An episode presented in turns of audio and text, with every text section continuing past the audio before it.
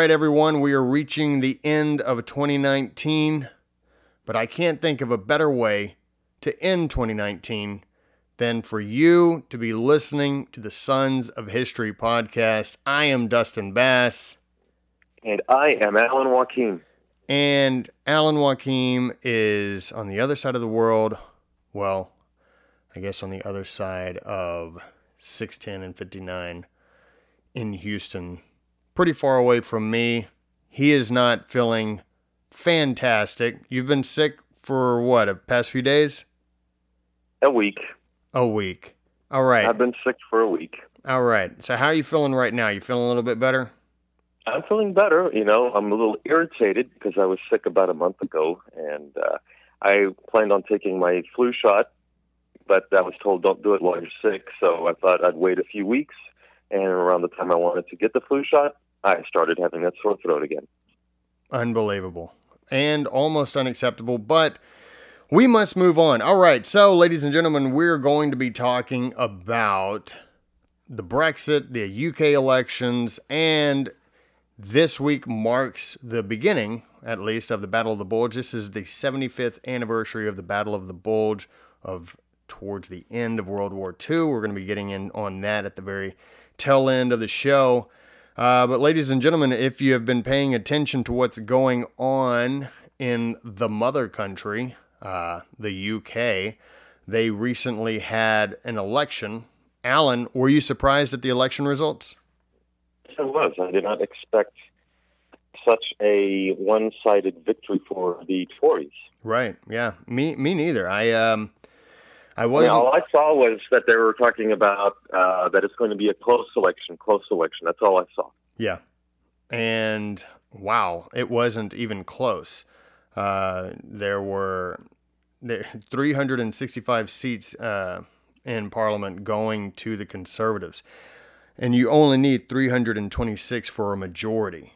So that is uh, that is incredible that the Conservatives won that many. Labor. Uh, now Corbyn, I believe, looks like he may be in. Uh, he may be just. He may be out uh, as leader of the Labour Party. Uh, they only have 203 seats, and the Scottish National Party, the SNP, has 48. So, uh, Liberal Democrats 11. Um, I don't think Brexit. I don't think the Brexit Party won won any seats, but I don't really think that that matters to an extent to the Brexit Party. Uh, mm-hmm. Because so many went to the Conservative Party. And one of the Conservatives that had been um, a member of Parliament, an MP for 20 plus years, was Dominic Grieve um, and he was ousted by a Tory. So he was a pro EU conservative.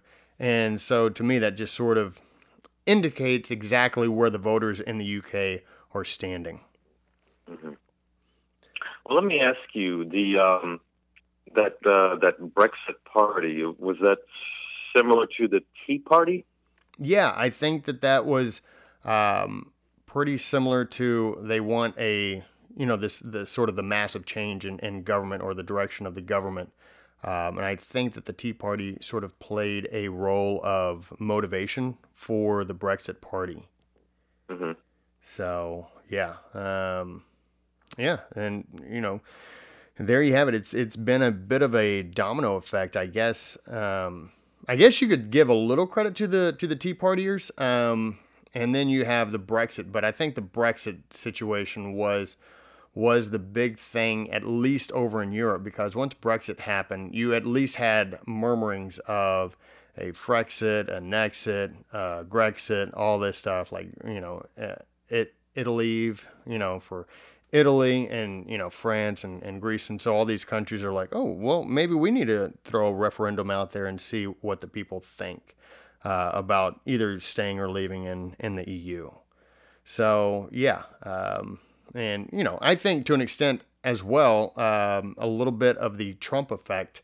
Uh, you're seeing, you know, just an incredible, I guess, turn of events because, you know, you were referencing everybody was saying it'll be a close election. It's going to be really close.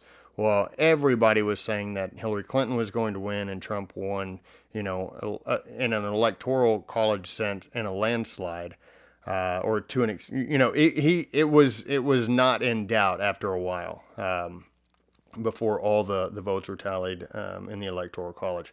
So I don't know, man. Um, this is an interesting time to see um, the rise of.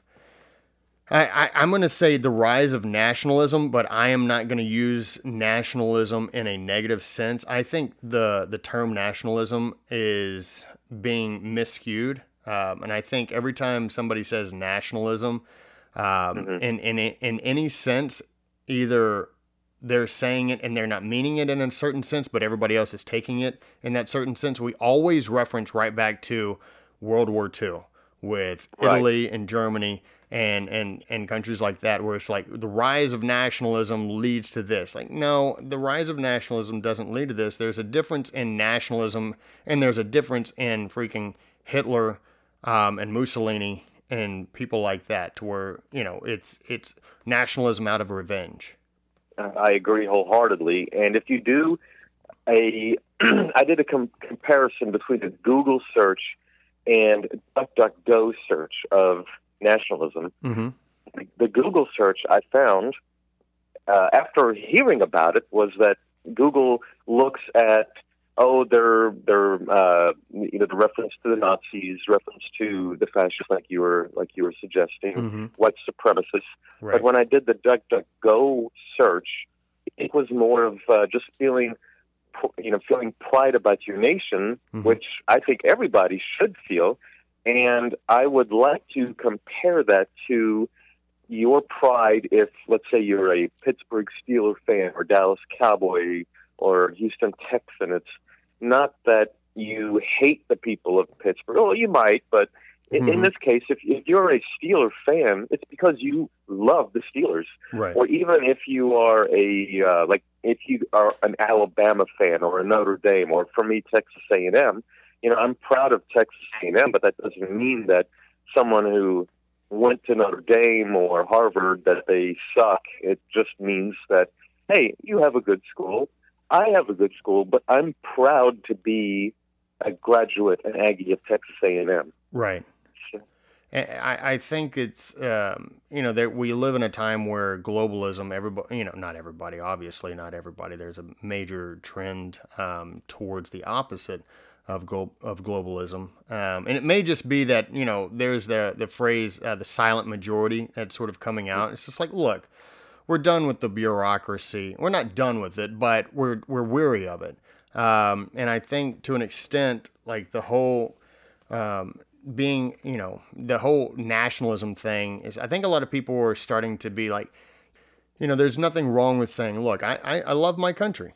Um, and I want what is best for my country. And when President Trump often says, you know, America first, people on on the right or the conservatives say, yeah, like I like America's interests, you know, national interests. Like let's look out for us first, our, for our citizens, and typically people like in you know liberal and, and, and on the left, uh, especially in the far left, they start identifying that as you know oh god you know what's what's going to happen like i think that there is the place for uh, caution I, I mm-hmm. always think that there is the place for caution because anybody who, you know, says that they, you know, wholeheartedly trust a, a politician or a president or a, a prime minister or whatever, that to me is, that is cause for concern right there. Cause I'm like, then you get to the point where the person can start doing anything and you're like, yeah,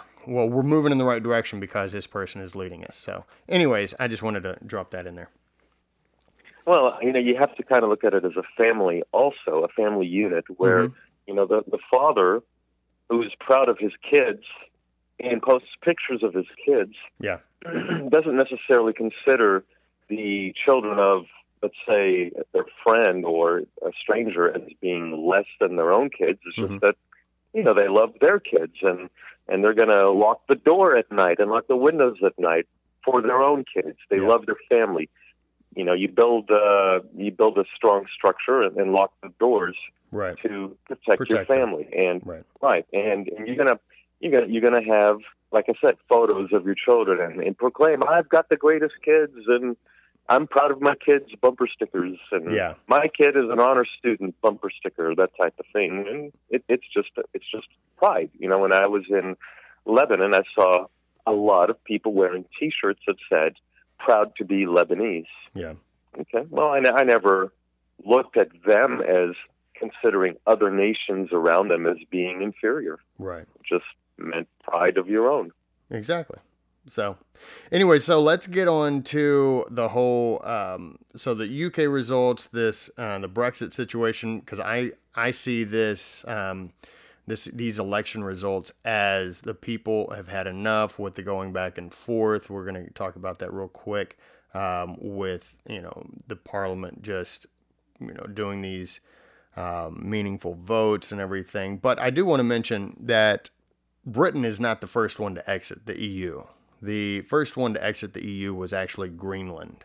Um, this was in 1982, and they took a referendum, and it was 53% who decided, yeah, they want to leave the EU, and that was primarily due to fishing rights. And speaking of fishing rights, um, that's been a a sticking point uh, for the people of Britain as well, um, because the EU has created regulations and laws restricting, you know, their, you know, what, how much they can catch, what they can do uh, as far as fishing. Um, but anyways, Greenland, Greenland ended up leaving the EU in 1985. So that was the first one. So now we move all the way up to 2016 when uh, David Cameron was like, yeah, let's go ahead and do. Uh, David Cameron was the prime minister. He was a prime minister for Britain for about six years. Um, and in 2016, he's like, okay, yeah, let's go ahead and do this um, referendum to see if we want to stay in the EU. He did not anticipate the people saying, yeah, let's get out of there. And they said that there was a 72% turnout, and the final vote was 52 to 48. Now, that's pretty close for such an important thing. And I think I've said before that maybe it should have been like a maybe a super majority. Like you know, you have to reach at least sixty percent um, in order for us to go ahead and, and do that. But they just went with just a simple majority.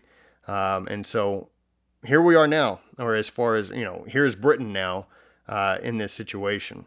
Uh, David Cameron, right after that happened, right after the referendum, he resigned.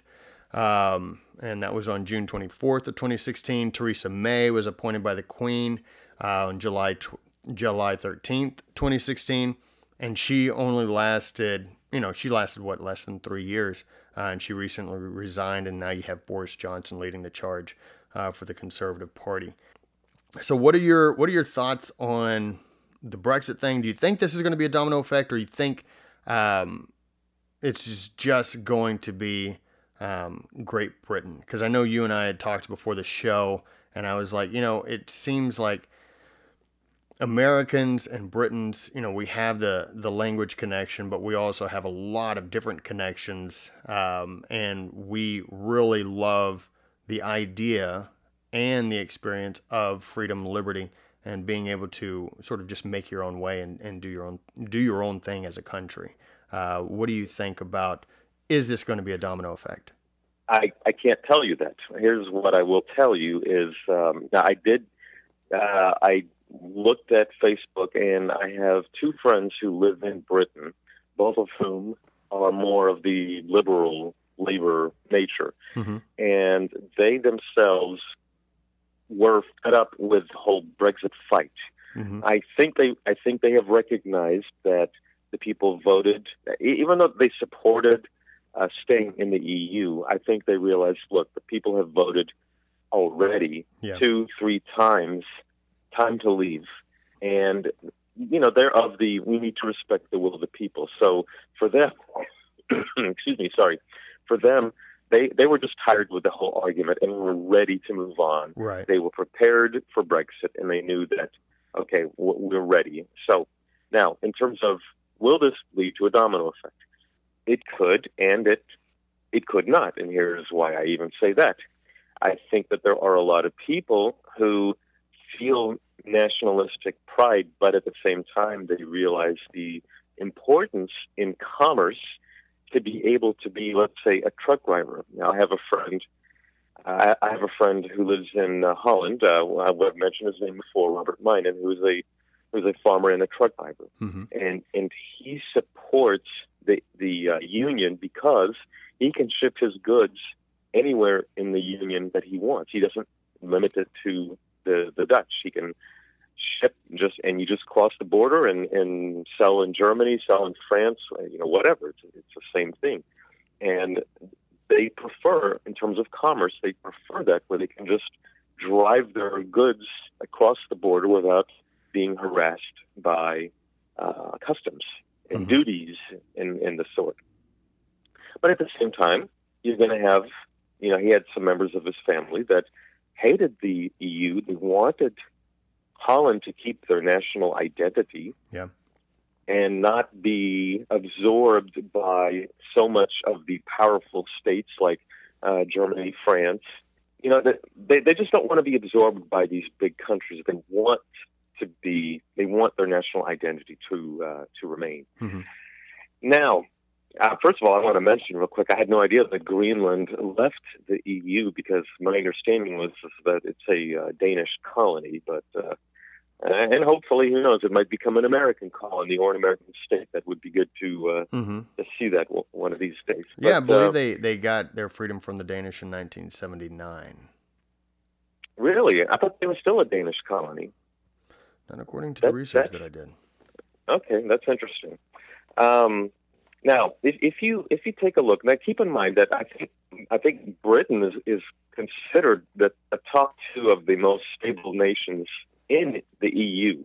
You have Britain and you have Germany, um, or the UK and Germany.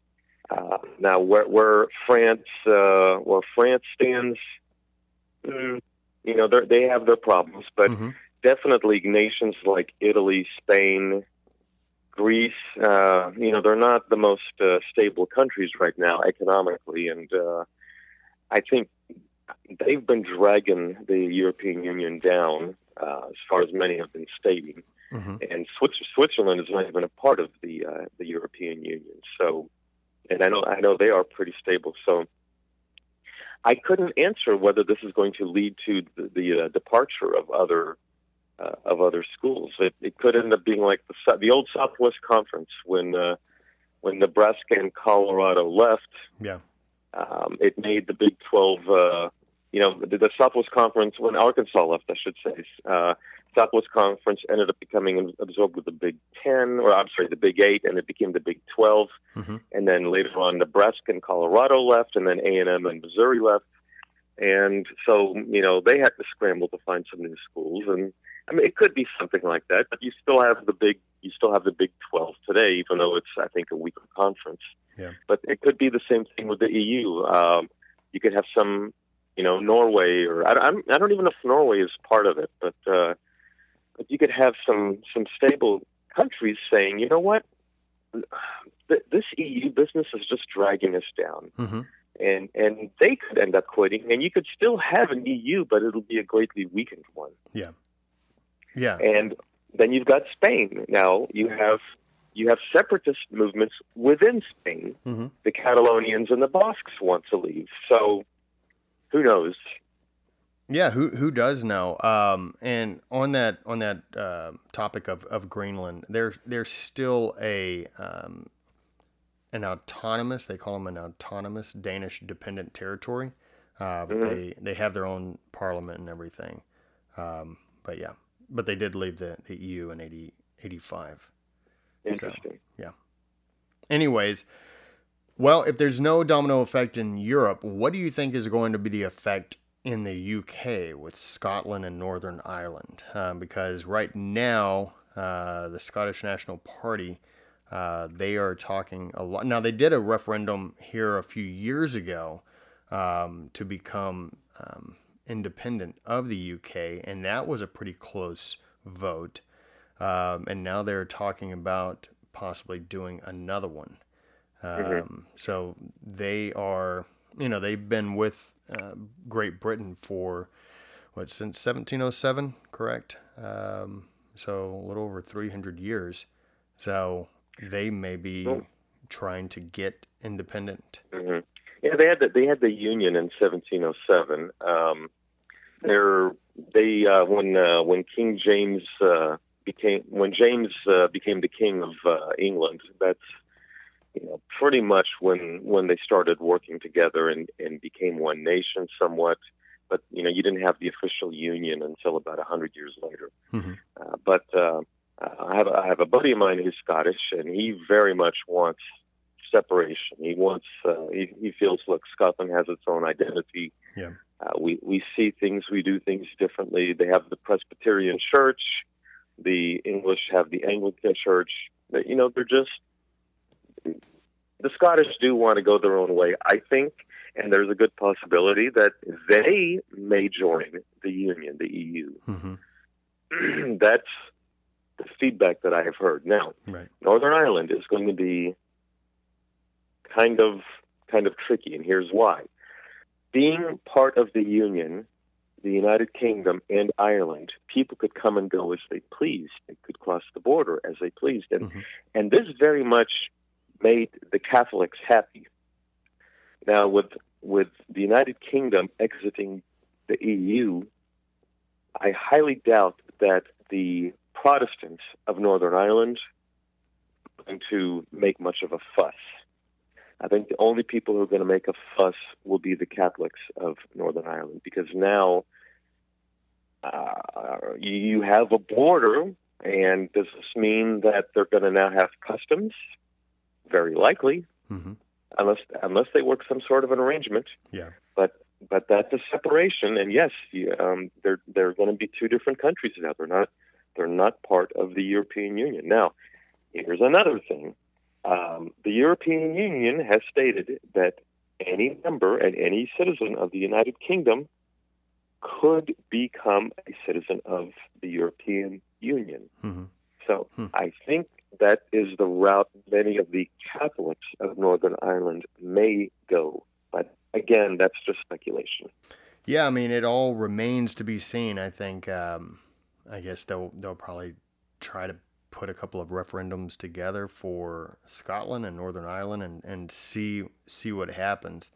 Um, it's it's definitely going to be odd uh, if if those things go through and Northern Ireland and Scotland are no longer part of the UK. Um, and it's almost like, well, what do you call it after that? Do you still call it the UK with you know England and Wales um, and uh, what do you call it uh, Ireland? And mm-hmm. well, um, yeah, Northern Ireland. I mean, you if say Scotland left, uh, you would still have the United Kingdom. You just won't have a Great Britain. Yeah, but I just wonder, like, what all that's going to, you know, be made up of uh, in the in the who knows how long, you know, a couple of years to come, um, months, you know, could be a quick turnaround. Yeah. Who knows? But I mean, I doubt it's going to be a quick turnaround because this whole Brexit thing has taken, you know, three years now. Um, and they look like they're pretty close to making it happen. And I think the the election results just sort of like, okay, that was that was the straw that broke the camel's back when it came to the resistance uh, to getting mm-hmm. everything done because they kept pushing back the date. Uh, October 31st was, you know, Boris Johnson's date. He's like, no ifs or buts. Well, there were no ifs or buts, but it still got extended. Um, so I guess we will we will see what happens there. Um, and we've got our own elections coming up in in a year. Um, so that's going to be that's going to be interesting. That's a topic for another day. All right, so moving on from the UK elections and the Brexit situation, let's move on to the 75th anniversary of the Battle of the Bulge. Um, this was towards the end of World War II. This was sort of the last ditch effort uh, from Germany, uh, the last German offensive. Um, so, Alan, what what was the significance of this battle? Well, the Allies thought that that uh, Germany was pretty much done. The um, now keep in mind that in September they had the uh, Operation Market Garden to uh, hopefully cross the Rhine uh, at Arnhem and then head east and then go into Germany and have the war over by Christmas. Well, that didn't happen. Uh, the battle, uh, the, the Operation Market Garden was a failure because the last bridge uh, over the Rhine uh, could not be captured. So it was, it was too far. It was It was a bridge too far. bridge That's correct. so you pretty much had um, all our guys lined up along what was called the Siegfried Line, hmm which was which was the German border. Now that was not their last main obstacle. Their last main obstacle was the River Rhine, but this was a major obstacle uh, that the Germans built um, before uh, w- before the war started. Uh, lying up against the French and the uh, the Belgian, Luxembourg, and Dutch borders. So, Mhm. All right, so they're lined up, and it's now winter, and you know a lot of armies don't really like to fight in the wintertime. hmm So, and there's a little area called the Ardennes Forest, which is in Luxembourg and in Belgium, and they sent a lot of units there to have their rest and recreation. um, nothing was expected to happen in that sector because it, it's you know they just thought it would be a quiet sector. Yeah. Well, what uh, what uh, Hitler decides to do is uh, line up about forty plus divisions to concentrate in that one little area during the middle of the harshest winter, which, which was expected to occur uh, in mid-December. Uh, the, the battle began on December the 16th. Um, I want to mention real quick that uh, there was a very famous person who who died the day before. His name was Glenn Miller. I'm sure you've heard of uh, The his Glenn band, Miller him and his Band. Yeah. Glenn Miller Band. Well, he took off from Britain and he was going to go entertain the troops, and his plane disappeared and uh, you know, it crashed somewhere. They think somewhere in the uh, English Channel. They don't know, and I don't think his body was ever recovered. But Hmm. uh, You unfortunately, sure it wasn't over the Bermuda Triangle? I don't think he flew that far. Okay. but uh, unfortunately for him, not only was he killed, but his story uh, of his of his disappearance uh, disappeared also because of this new offensive. So back to the Battle of the Bulge. So Hitler Hitler sent all these units to concentrate in the Ardennes forest.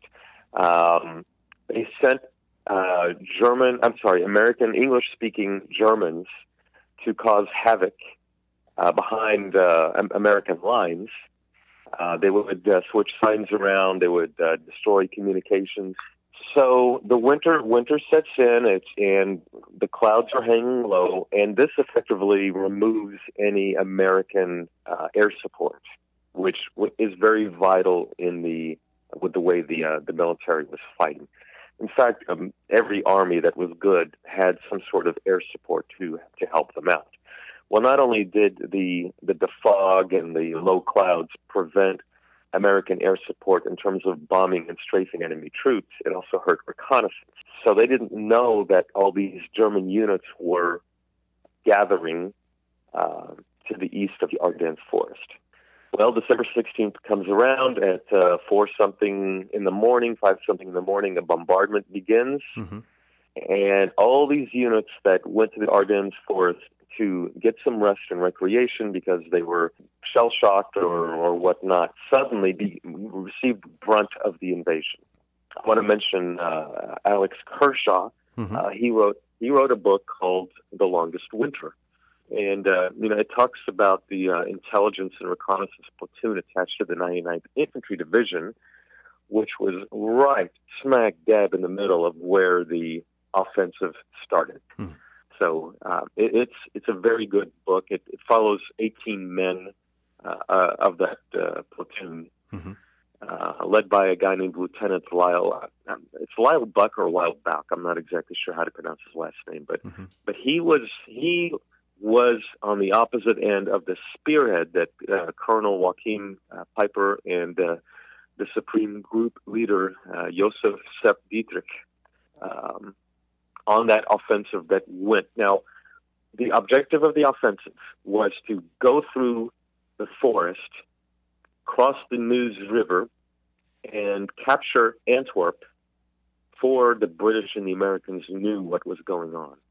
It was something that they tried successfully in 1940 when they went through the same area and Rommel was part of this offensive. Now, he was dead by this time because Rommel took part in the July 20th plot to kill Hitler. Right. So uh, Rommel had uh, he had killed himself by this time so that he could save his family. Right. But uh, so this had this had worked before, and they thought they would try it again. Really, the German army was much more strong was much stronger than they were now. Um, it worked in 1940. The Germans crossed and and they uh, reached the English Channel, and this is what led to the famous. Uh, you've seen the movie Dunkirk. Mm-hmm. Okay, that's why Dunkirk occurred because the British, French, Belgian, all those guys were trapped when the Germans raced across to the English Channel coming from the Ardennes Forest. Well, Hitler wanted to try it again. This time he was going to try to go to Antwerp and he was going to separate the British in the north and the Americans in the south and hopefully prolong the war Mm-hmm. on that sector so that they could concentrate on the Eastern Front to stop the Soviets. Mm-hmm. Well, a couple of problems. Um, number one, you know, this platoon that I mentioned that, that the book covers delayed that offensive by one full day. Mhm. Uh, there was also a town called uh, Bastogne. Now, in Bastogne, the 101st Airborne was deployed there. Now, there's like six or seven roads, including a railroad that goes through that town. It's a major juncture, and that was one of, uh, of Germany's uh, objectives. Well, the 101st Airborne was sent, and they dug in, and um, the Germans surrounded it, but they could never capture it. So, if you watch uh, Band of Brothers, you'll see a little bit about what happened. Uh, many of the people from Easy Company were on the northeast side of uh, of Bastogne, fighting fighting the Germans, facing the town of Foy. So the Germans never made it to the Meuse River. George Patton suspected that Germany was going to that the Germans were not out, Mhm. and Patton suspected that something like this was going to happen. So when Eisenhower had a meeting with the uh, American generals, Patton said that he could turn his men around and head towards Bastogne to relieve the men there, starting within 48 hours. Which Hmm. everyone was like, "Ha ha ha! Yeah, right." Yeah. Uh, I don't think so, but but he did it, and he uh, he he he was prepared. He knew it was going to happen. He turned his men around, and they went uh, they went north, and um, on the, on December the 26th, they arrived in Bastogne to uh, um, not to relieve the men there, but to the uh, the siege was lifted so that supplies could come in. But the, but if you have read, say, the um, Band of Brothers, you'll know that the the men of the 101st still had to fight, and their job at that point was they had to go north so that you know a bulge was created, and that bulge was heading towards Antwerp. so what they decided to do was that they have men going um, deep within that bulge from the north and from the south so that they could trap all those German panzer units Mhm. to the west and crush them within the vice of the, uh, the American units, meeting at some point north of of uh, Bastogne. And that did occur exactly one month later, on January the 16th. Mhm. The the forces, the American forces on both sides, on the north and the south, did meet. They trapped quite a few. Now, before that even happened, there were a lot of German units that were like, "Oh, oh crap!" They knew what was happening, Mhm. and they turned they turned around, and they went and they fled to try to escape the vice that was about to uh, shut on them. Yeah. So, you know, January 16th, um, the Battle of the Bulge wasn't over by then. It was still it was still going to be another two weeks before the, the battle was declared over. Mhm. But uh, the damage had been done on January the 16th. So is that why they call it the Battle of the Bulge because of the the push by the Germans? Yeah, if you if you look at a map and you Mhm. look to see how far in they went, you will see this uh, salient, this bulge, Mhm. aiming towards Antwerp. That that's where the term the Battle of the Bulge came in. Okay. It was a great, great American victory. We did lose a lot of men. I mean, it was short of the Battle of the Marne, uh, not the Marne, the uh, the Battle of the uh, Meuse Argonne from uh, World War One. This was the um, the most this was the worst battle in terms of losses for American uh, American soldiers. Hmm. Um, about about twenty thousand were killed, Yeah. and there were about um, eighty nine thousand um, casualties altogether, including the twenty thousand killed. And that's think about that twenty thousand killed. Wow. Yeah, can you imagine if we lost that many, say in Iraq? Yeah. They would have uh, they would have uh, shut the war down immediately if we lost that many guys in, in a six week period. Yeah. Well, I guess that's uh, what the the last ditch effort. You're putting all of your your eggs in that one basket um, because uh, the from the Ardennes forest to Berlin was uh, it's about what 500 miles. Isn't that about right? Um, that I, I couldn't tell you. I just I know that you know if if you cross successfully crossed Mhm. the Siegfried line, you still had the River Rhine to cross, Mhm. which was a, a, a I mean a pretty pretty deep and, and wide river in some places. Mhm. Um, and and uh, there was a bridge at Remagen that was uh, was captured intact.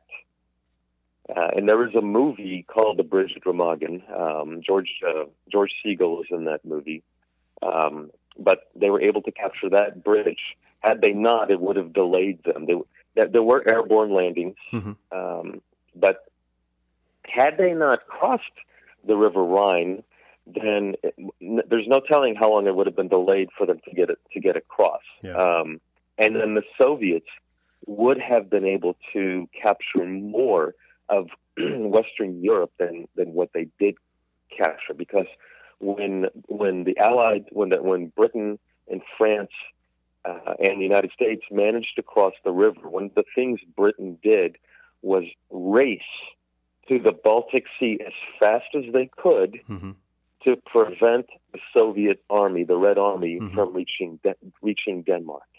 So it was almost like they were fighting a battle against the Soviets without fighting them. That's correct. Because Winston Churchill suspected that uh, he he knew that Stalin was not a good character. He'd Mhm. known that he'd known that long before World War II.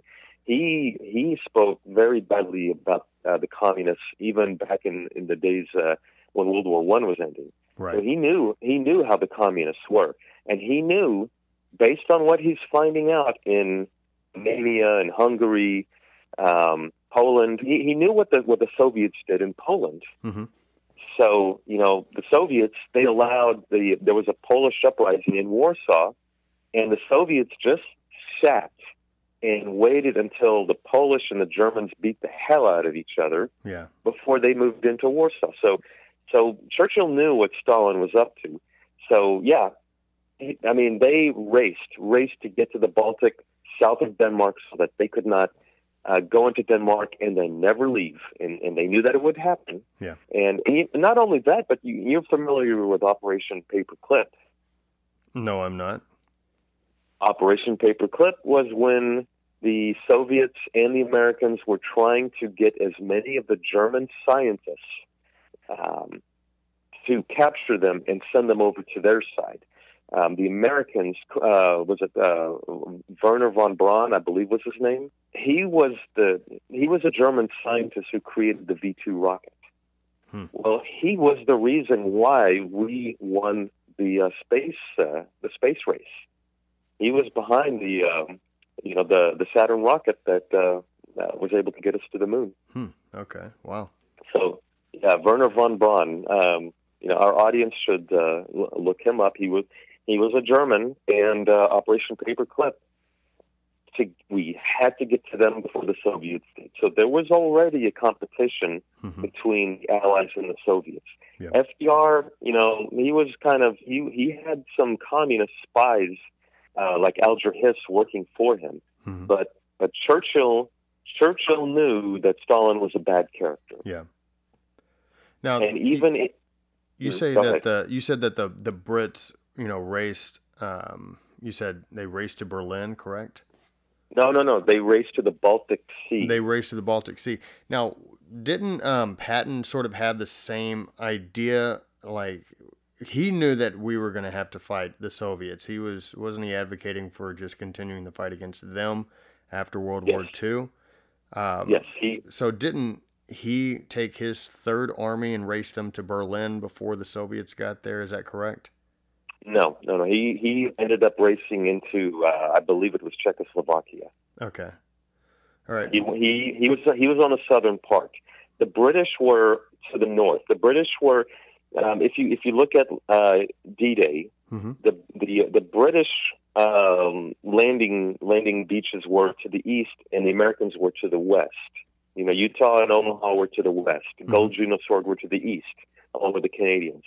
Well, then they would go kind of in a northern direction, or on the northern front, and then the Americans were more to the south.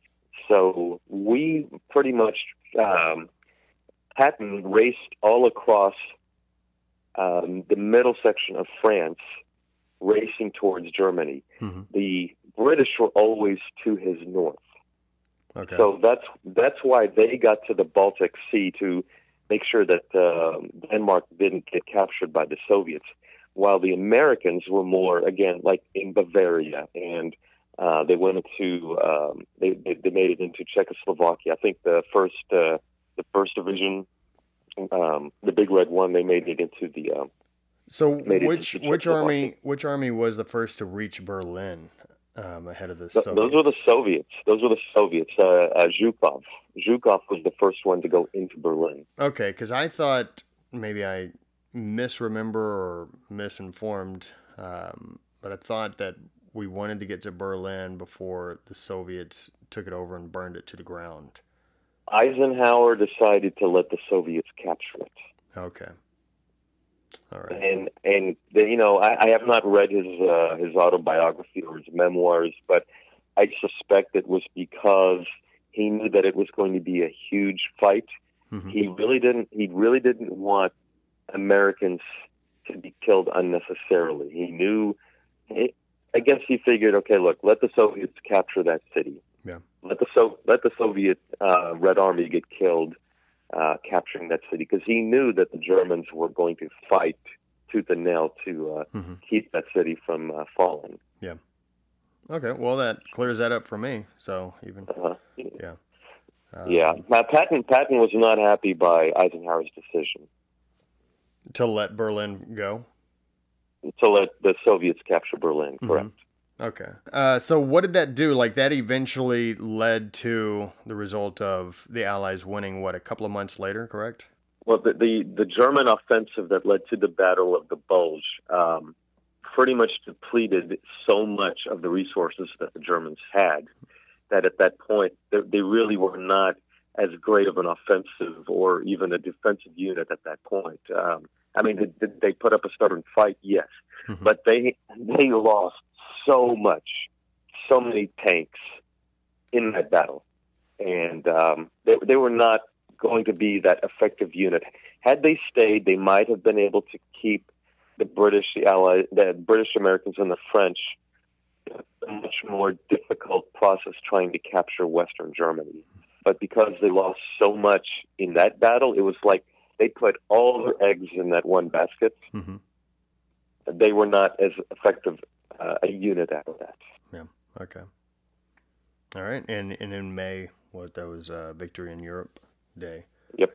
I do want to point out that like the, the 100, 101st Airborne gets a lot of attention for that battle, but the 82nd Airborne, they fought like mad dogs at that in that battle, and many other units the same thing. The Mhm. you know Pat Patton's army, uh, his his armored units. So you know th- there's there's a lot of units that uh, that fought in that battle. It wasn't just one the 101st, but they get most of the attention because they were part of uh, the siege at Bastogne. Okay. Uh, that's the one, that's the one where the uh, Germans demanded the surrender, and the uh, general, uh, his name was McAuliffe. His response was nuts. All right. Well, ladies and gentlemen, um, as we like to always do, we like to end on a scripture. Uh, this scripture is Psalm 119.45. It says, I will walk in freedom, for I have devoted myself to your commandments. Uh, and I thought this was a fitting uh, scripture for what we we're talking about because the UK, um, in particular, the English uh, people are wanting to get out of there. Um, and one of the things that I forgot to mention was that, you know, over the past 40 years, you know, there have been all these EU, EU laws and regulations that have been adopted by the UK. Uh, so they're actually going to take all of those EU laws and regulations and put them in as UK laws and regulations uh, and then just go through them piece by piece, um, either update or remove them um, and uh, go forward. So, to an extent, uh, this scripture sort of um, puts that in a in a nutshell. It's like they want their freedom, and they also have these laws and regulations. They want their freedom, so um, they they know the quote unquote commandments. So um, I thought that was just an interesting sort of correlation there. Um, so it's interesting that this scripture says, I walk in freedom, for I have devoted myself to your commandments. And a lot of people may think, well, commandments, aren't those rules and regulations? Aren't those restrictive? Yes. And that's why uh, you have that freedom because you know exactly what you can and what you can't do, what you know what's good for you and what's not good for you. That's the best way to lead your life um, is with some actual direction. Otherwise, and as I said uh, a few days ago to a friend of mine, there's a there's a pretty um, well, I don't even want to say a thin line, but there's a, a, definite line between freedom and chaos, and a lot of people get those two things confused. You know, my first thoughts when I read this was like, going, "Wow, rules, regulations."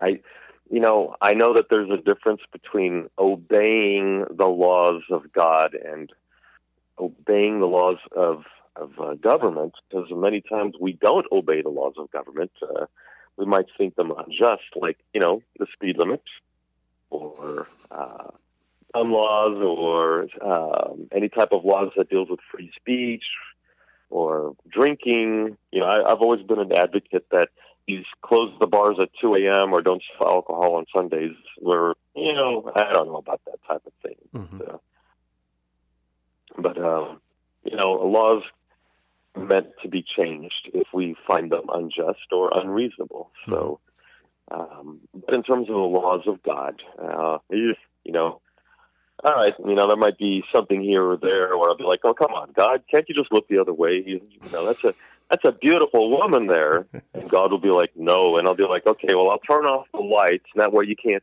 see me. So will will, will that work, God? And you know, God can see everything, even in pitch blackness. So. Mm-hmm.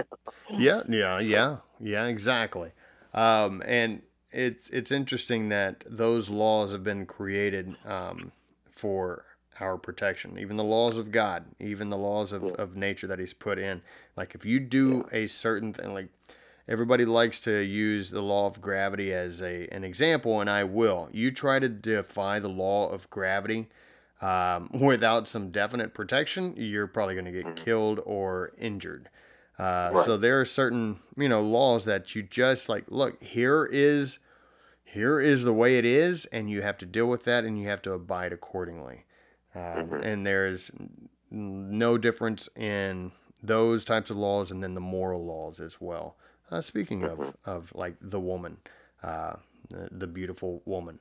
Like just you know, there are repercussions that come with certain things. I had a you know call the other day, just uh, like, hey man, uh, just one of these young fellas is like, well, man, you know that's uh, if you do a certain thing, uh, don't don't be completely surprised when a certain you know repercussion takes place. It's just it's just the laws of nature. It's just the way that it is. And if, you know, you, complain about those things too much, well, it's just that's not going to help.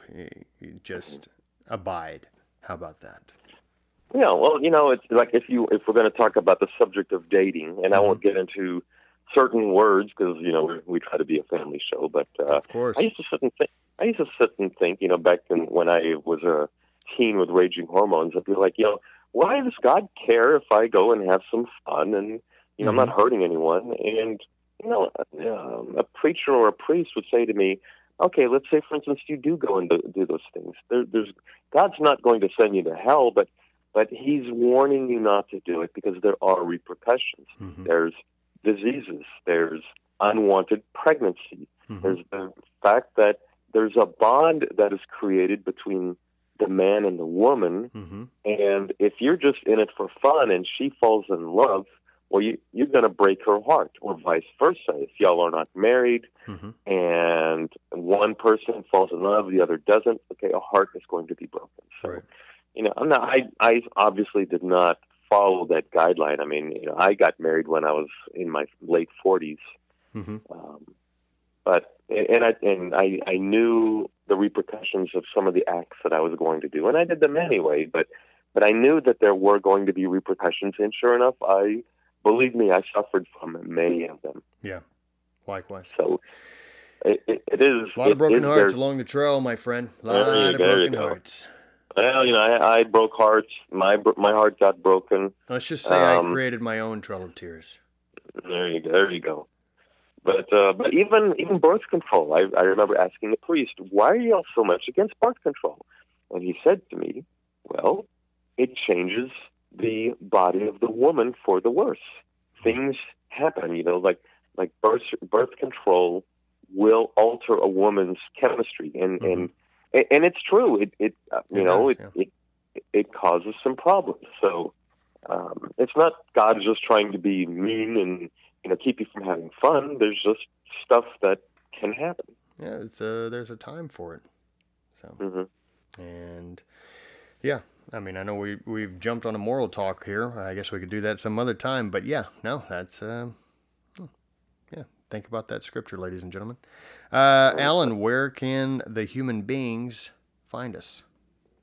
Well, they can find us on Facebook, YouTube, Instagram, Twitter, and we also have our own website www.thesonsofhistory.com. That's right, ladies and gentlemen. And also, just a little FYI, um, the Epoch Times, Alan and I are writing for the Epoch Times, sort of as, as guest writers.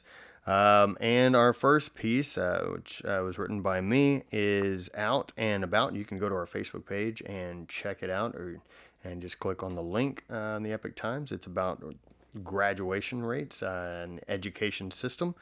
So, anyways, if you want to check that out, Alan's going to have some coming out. I'm going to have another one coming out here pretty soon, maybe this this week or the following week. So, uh, yeah, very exciting times that we're living in, Alan and I. So, Yeah, I did, and I did read your piece on the Epoch Times, and I thought it was uh, brilliantly written, hello. and I enjoyed.